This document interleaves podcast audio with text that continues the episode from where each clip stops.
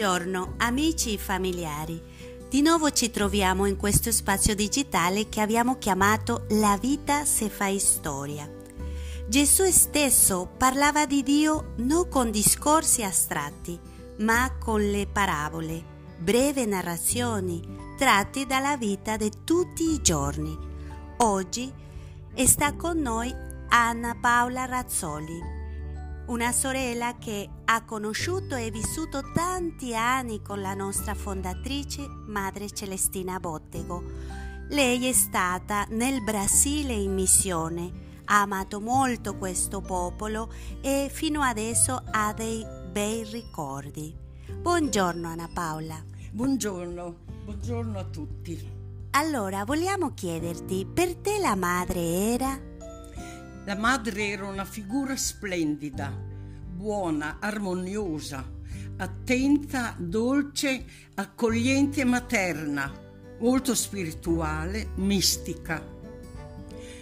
Volentieri si parlava con lei, quante cose buone abbiamo imparato dalla madre. Ci parlava spesso di Dio, in lei era visibile l'amore che aveva per il Signore. Che bello Anna, la madre allora amava? La madre aveva una devozione grande per Gesù e Eucaristia. Amava che le sue figlie facessero l'adorazione con Gesù e Eucaristico esposto, con Gesù esposto e desiderava che lo facessimo tutti i giorni. Aveva un senso profondo di Dio, ce lo trasmetteva continuamente. Che bello Anna, che bello.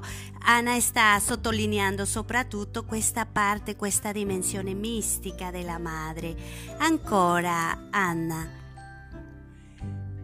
La madre si sentiva impegnata per la nostra formazione. La madre si preoccupava molto per la nostra formazione.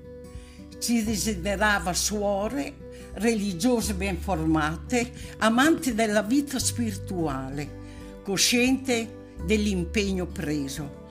La madre amava e seguiva la liturgia con molto interesse. In preparazione alla Santa Pasqua era di precetto recarsi dai padri benedettini per le funzioni della settimana santa. Le virtù della madre. La madre aveva una capacità grande per accogliere le persone, capirle e sostenerle nella sofferenza. Nel suo animo generoso c'era, pro, c'era spazio per tutti, poveri, ricchi, santi o peccatori. Nella nostra famiglia la madre era una figura luminosa, una guida insostituibile, ricca di esperienza, di virtù, di bontà e di tolleranza. Ho sempre amato moltissimo la madre.